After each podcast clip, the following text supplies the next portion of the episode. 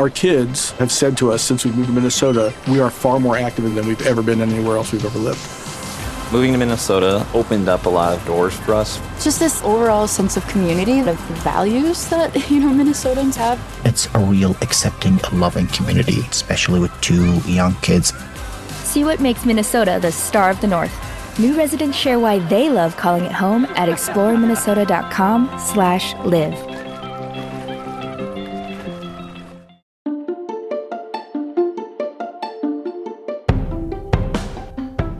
Hi everyone, Asad here from Invisible Hate. We hope everyone is enjoying their holiday season.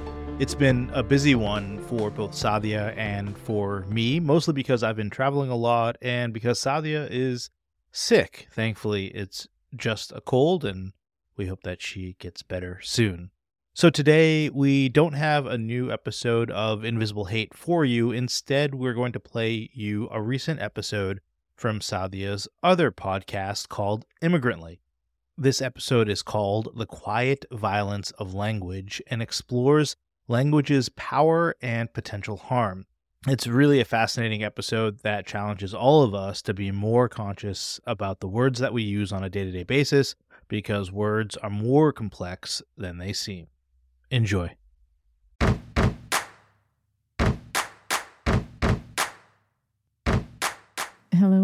Welcome to Immigrantly. I am your host, Saadia Khan. Listeners, today I want to have a very honest, unadulterated, uncomfortable conversation with all of you. And I know we do that all the time here in this space. But today I'm going to share my emotions, my thoughts, what I'm feeling, how miserable I've been with all of you because you are my family, and I hope you understand where I'm coming from. For the last one month, I've been feeling more anxious than usual. I am mentally and physically exhausted.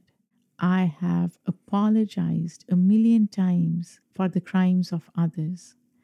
I know Muslims are once again being targeted, dehumanized, called terrorists, Muslims are losing jobs, being surveilled more than usual. And it's just incredibly frustrating to see that time and again we are made to feel that we don't belong.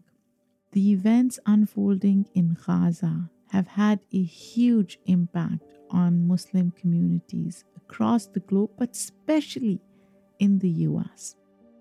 I was not even in the US for Thanksgiving. I was, in fact, in London because I did not want to celebrate Thanksgiving this year. Didn't feel like it. So, yeah, if I am being brutally honest, I am sad, I'm frightened, I am angry. And because of that, I am going to talk about something that will help us put things in perspective. What they say to me is I have no notion that the Palestinians are telling the truth about how many people are killed. You know there is a fair number of Hamas terrorists. There is no justification for terrorism. Israel has a right to defend itself, and if there were not in Israel, we'd have to invent one. Today, I don't have a guest to interview here with me. Instead, I wanted to speak with all of you my listeners one on one about a topic that's been on my mind recently, and that's the power of language.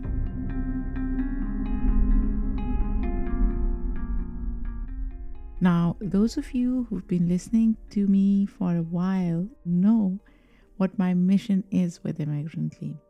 I say it at the beginning of every episode nuanced storytelling now, it's definitely not the first time I've thought about this particular topic, but in light of the concerning events in Palestine, I thought this topic has become very timely.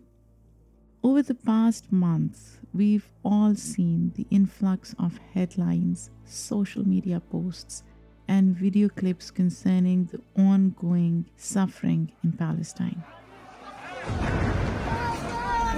Good morning, everyone. This is Visan from Gaza. It's the day 23 of continuous bombing. I'm at the hospital, Shifa Hospital. They, they bombed the, the door of the, the hospital. They bombed.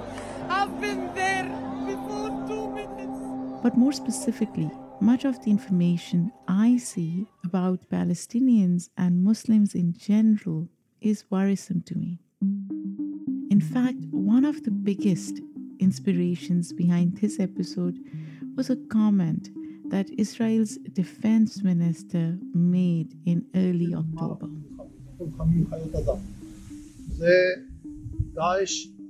His name is Yoav Gallant, and there are at least two different videos from separate occasions that show Gallant referring to Palestinians as, and I quote, human animals.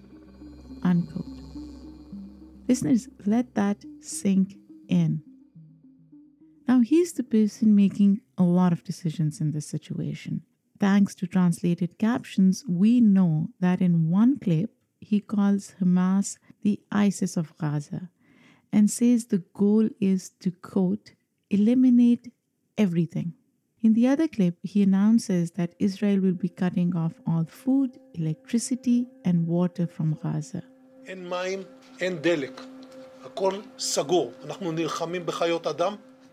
both clips, he's calling the other side human animals. And by the way, Gallant isn't the only one. Toward the end of October, Dan Gillerman, former Israeli ambassador to the UN, said the same thing. Puzzled by the constant uh, concern which the world and, uh, and also Britain, I must say, Mark, is showing for the Palestinian people and is actually showing for these horrible, inhuman animals who have done the worst. now, these comments inspired this episode because it reminded me of just how scary our language can be. And to be honest, no good ever comes out of dehumanizing language. And I stand by that, whether or not Gallant and Gillerman were referring to Hamas alone or all Palestinians. When you call people animals, you make it acceptable to do inhumane things to them because apparently they aren't real people, anyways, quote unquote. History has taught us again and again during and after the slave trade, the enslaved were compared to apes, and so they were considered less than human. And Hitler's Nazi Germany used to call Jewish people animals too. That language desensitized people to the brutality of the Holocaust, slavery, and so many other horrifying events throughout history. And so, what does it mean if this rhetoric is popping up again? In light of this, I thought I would investigate the language we use in the media a bit more. The term human animals is not the only dangerous term floating around there. And my goal with this episode is to hunt down the other harmful words and phrases that news outlets, social media, and politicians are using every single day. Sometimes it's obvious, but other times the danger of language is hidden under the surface. What words are people using to report on certain issues and why? How does this language affect our perceptions? And more importantly, what can we do about it? Well, this is what I'm hoping to tackle today. But before we begin, just a warning that multiple moments in this episode contain sensitive material, including racism and brief mentions of sexual assault. I know these are difficult topics, but it would be wrong of me to try to have this discussion without the very important examples included in this episode. So let's begin.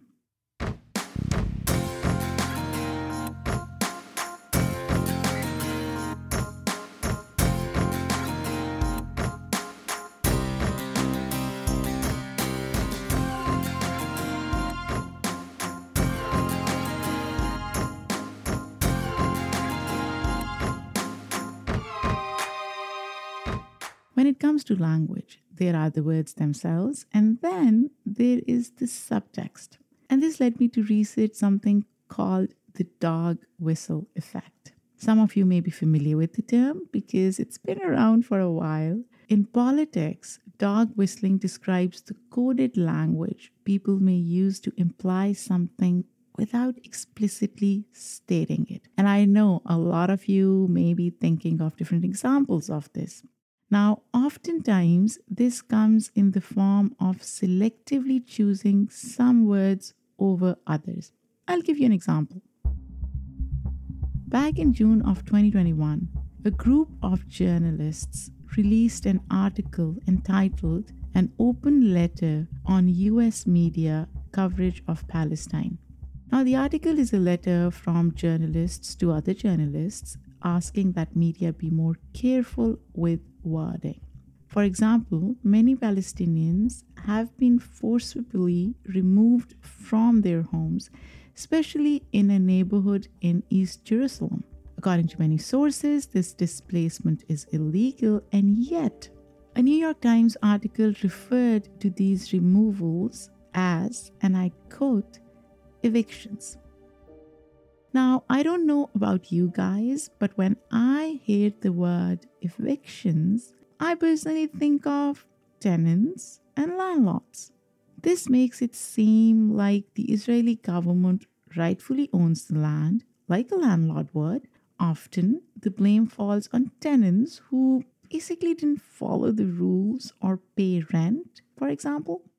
If these articles had used the words displacement or forced removal, on the other hand, it would have implied that the Israeli government is an aggressor. That is, at its core, the dog whistle effect. With that small change in wording, there is bias. Your brain subconsciously makes associations with certain words and phrases. Honestly, it's not so hard to believe that these small differences in wording affect our perception. If someone calls you pretty, that's a little different from someone calling you cute or beautiful. Now, sometimes it's hard to consciously realize the effects of small changes, but at a subconscious level, we do respond to these differences. And I do want to pause here and ask you guys to think of examples where words had an impact. And if those words were changed, what perception would ensue? Now, the scary thing is that dog whistling isn't new. Politicians and media outlets have been using this as a strategy for decades now, especially when it comes to the issue of race. Take a listen to this BBC News clip, which talks about how politicians are using coded language to manipulate people into making decisions they want them to make. And there was one political strategist who took dog whistling to an art form. Lee Atwater was the master of the dog whistle. Atwater's work supporting Bush's 1988 presidential bid led to an advert so infamous that even today it casts a shadow over the president's now, legacy. Lee Atwater, a strategist for the Republican Party during the 1970s and 80s, spoke about the power of dog whistling pretty explicitly. Nowadays, people often consider him the godfather of dog whistle politics we have this clip of him from 1981 where he talks about the racial coding embedded in many of the Republican Party's words and phrases. I am going to play this clip because I believe it is important to reckon with a clear example of racist political policy.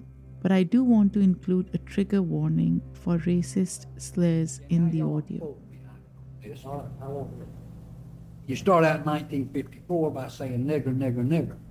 By 1968, you can't say nigger. That hurts you, backfires. So you say stuff like uh, forced busing, states' rights, and all that stuff. And you get so abstract now. You're talking about cutting taxes and all of these things you're talking about are totally economic things. And the byproduct of them is blacks get hurt worse than white.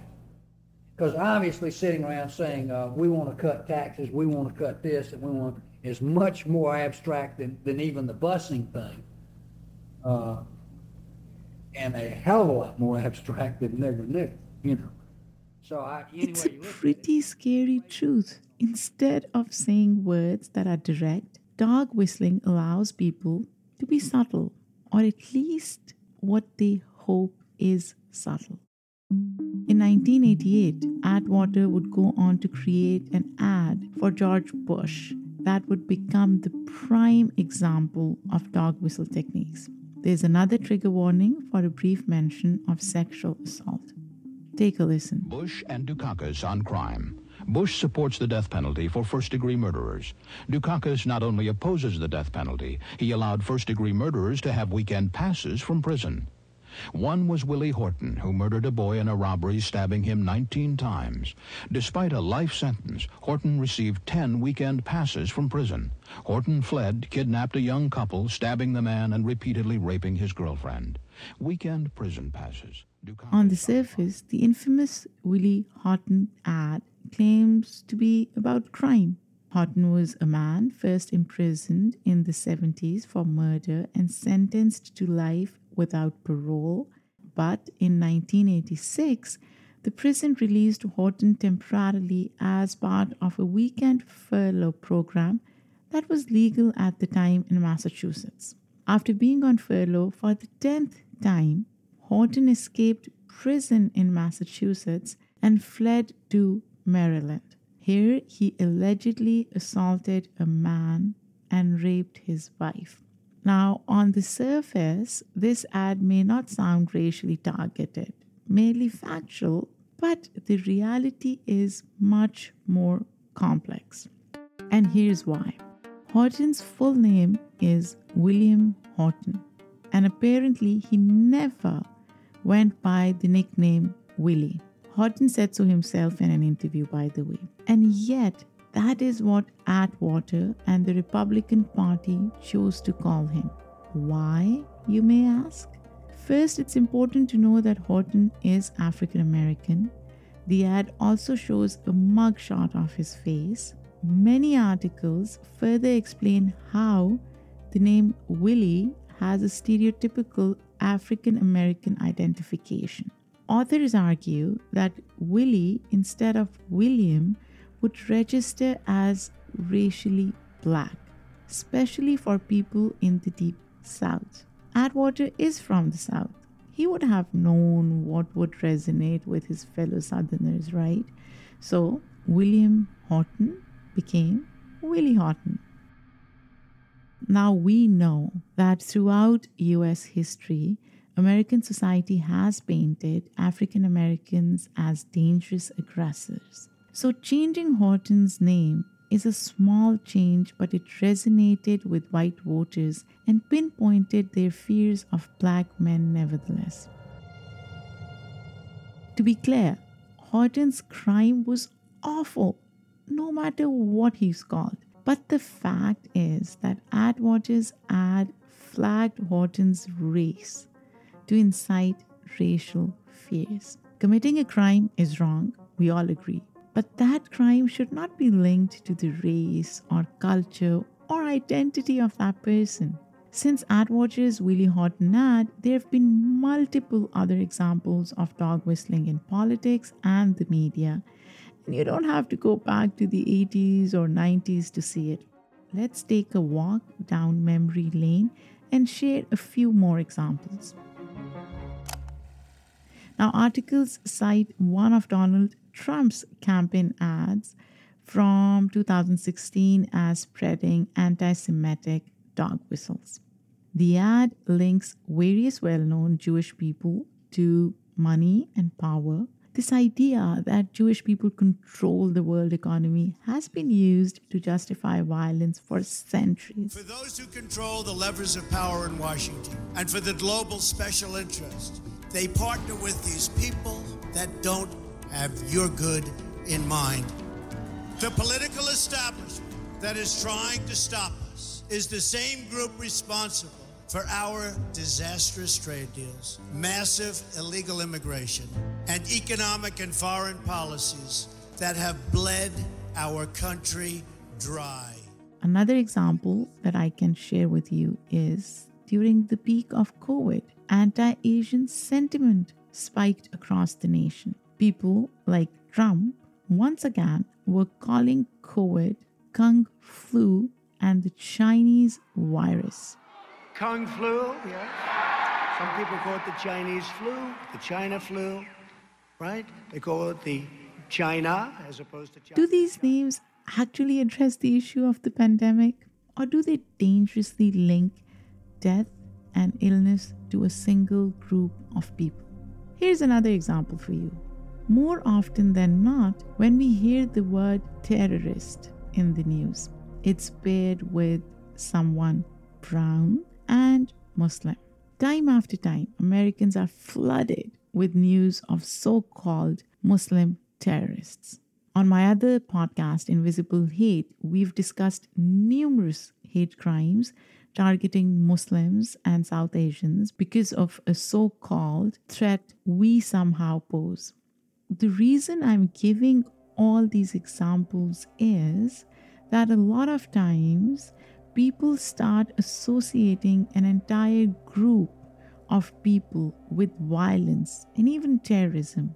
And just like any other stereotype, they are harmful and inaccurate, and it's costing people their lives.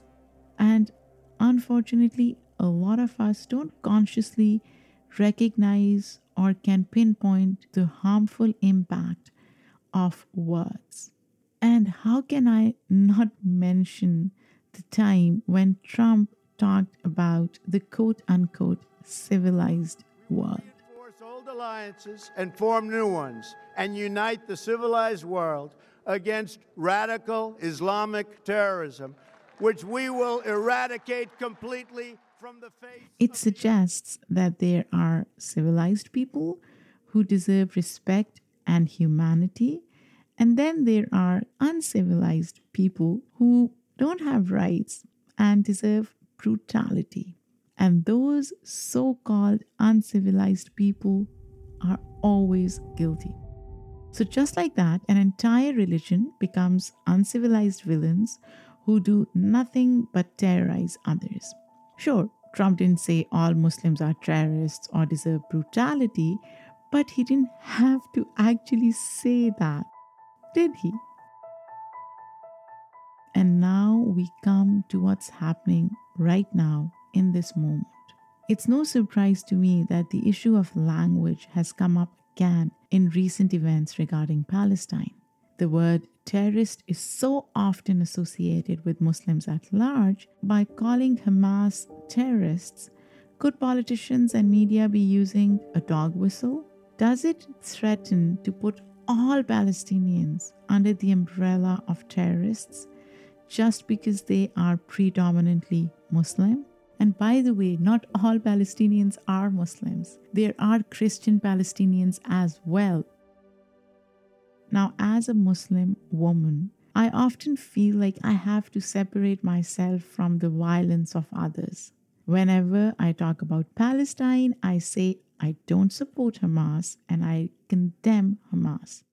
Now, even though it is true I don't support Hamas and I don't condone violence, my question to all of you is why must I always defend myself in these moments? Why can't I express grief, fear, or pain without apologizing for it? In a way, I am reinforcing this idea that as Muslims, we have to prove our innocence time and again. We are held accountable for the actions of a few. Now, granted, I share my religion with Hamas, but I have nothing, nothing to do with them. So, why does every person in America expect me to apologize a million times?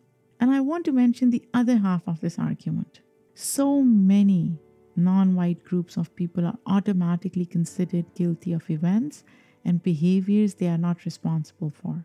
But on the flip side, when do white people feel that same pressure to defend their innocence or to be a spokesperson for their race. Do white people have to apologize for school shootings committed by young white men? Do white people have to condemn white hate groups in America every single day? Are they patted down more often at airports or followed around stores or brutalized by the police? It's now been over a month since Hamas attack on October 7th and the quote unquote human animals comments that followed. Since then, we've seen a barrage of attacks on Gaza. We've also seen an increase in Islamophobia and anti Semitic language across the country. Far too often, prejudiced people use events like this to express their hatred. They aren't interested in learning about the issue, they just want to disguise their prejudice under politics. As a result, there's been a wave of tension among journalists, politicians, and civilians alike who disagree over how to report on Palestine and Israel. The New York Times Magazine's award winning writer Jazmine Hughes was recently forced to resign after signing an open letter condemning Israel's siege on Gaza. TV News fired me after speaking up for Palestine. Me and the other organizer, Mariam, we received a lot of death threats from the Zionists. Mehdi Hasan has been one of the few mainstream hosts in the Western world who has put proper scrutiny on Israel's actions in Gaza. Across college campuses, for example, many students are losing opportunities, getting suspended from school, or even getting arrested for expressing their opinion. The students being punished come from many different backgrounds. This includes Muslims and Palestinians, Arabs, and even Jewish students. At the very least, to me, that proves that subtle differences in language matter People are willing to risk their future if it means using the language they believe fits best. But here's my question to all of you Which words are people using? And which words are people avoiding? Which words are people being punished for? Occupation? Resistance? Genocide? Let's talk about genocide. A top UN official is resigning after 30 years on the job, saying the organization is failing to address what he calls a textbook case of genocide in Gaza. Many sources, including the UN, are insisting that what is happening to the Palestinians is, in fact, a genocide. A UN article from October of this year insists that an immediate ceasefire is necessary to avoid a point of no return. UN Special Rapporteur Francesca Albanese writes, and I quote Israel has already carried out mass ethnic cleansing of Palestinians under the fog of war. Unquote. The situation in Gaza is a catastrophe of unprecedented proportion. The United Nations has not been able to call for a ceasefire. And I'm wondering how many people have to, to die Yet, based on the language in some sources, you would think it's the other way around. Sometimes it just feels like certain news sources are denying that Palestinians are losing so many civilian lives. What they say to me is I have no notion that the Palestinians are telling the truth about how many people are killed. Now, since November 24th, there's been a ceasefire. Both Israel and Hamas have been releasing each other's hostages which is good news. The ceasefire agreement also allows much needed humanitarian aid to enter Gaza. At the time I'm recording this, which is November 29th, it is unclear how much longer this truce may continue, but we can only hope, hope for a permanent ceasefire. Israel has intensified its military operations in the south of the Gaza Strip. The IDF says it's hit more than 400 targets since a week long truce between Israel and Hamas collapsed in the early hours of Friday morning. Well, this is the scene live right now outside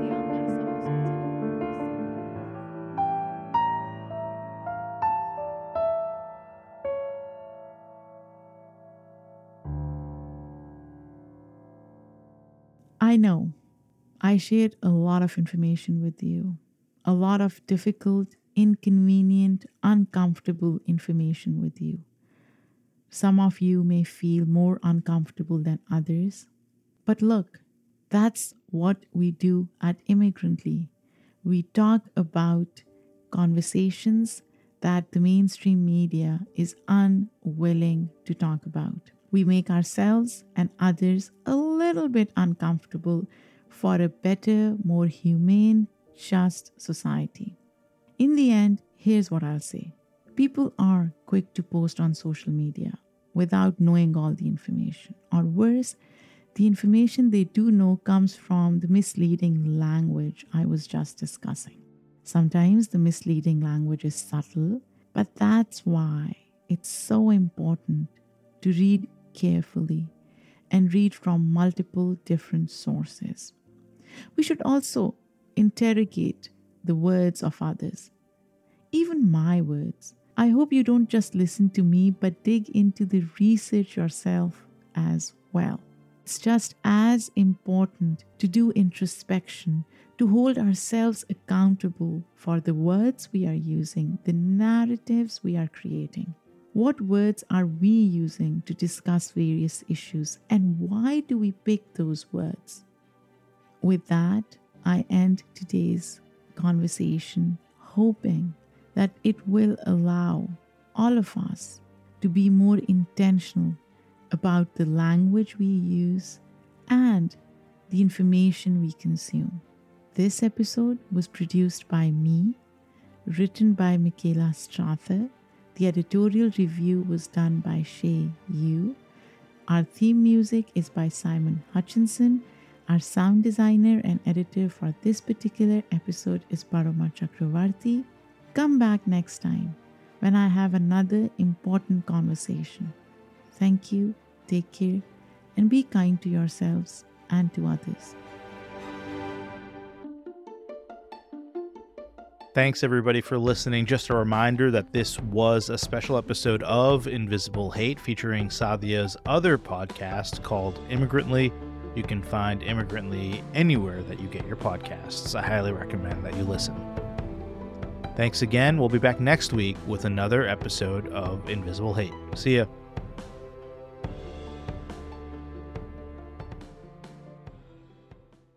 Our kids have said to us since we moved to Minnesota, we are far more active than we've ever been anywhere else we've ever lived. Moving to Minnesota opened up a lot of doors for us. Just this overall sense of community of the values that, you know, Minnesotans have. It's a real accepting, loving community, especially with two young kids. See what makes Minnesota the star of the North. New residents share why they love calling it home at exploreminnesota.com/live. Our kids have said to us since we moved to Minnesota, we are far more active than we've ever been anywhere else we've ever lived. Moving to Minnesota opened up a lot of doors for us. Just this overall sense of community of values that, you know, Minnesotans have. It's a real accepting, loving community, especially with two young kids. See what makes Minnesota the star of the North. New residents share why they love calling it home at exploreminnesota.com/live. Our kids have said to us since we moved to Minnesota, we are far more active than we've ever been anywhere else we've ever lived. Moving to Minnesota opened up a lot of doors for us. Just this overall sense of community of values that, you know, Minnesotans have. It's a real accepting, loving community, especially with two young kids. See what makes Minnesota the star of the North. New residents share why they love calling it home at exploreminnesota.com/live.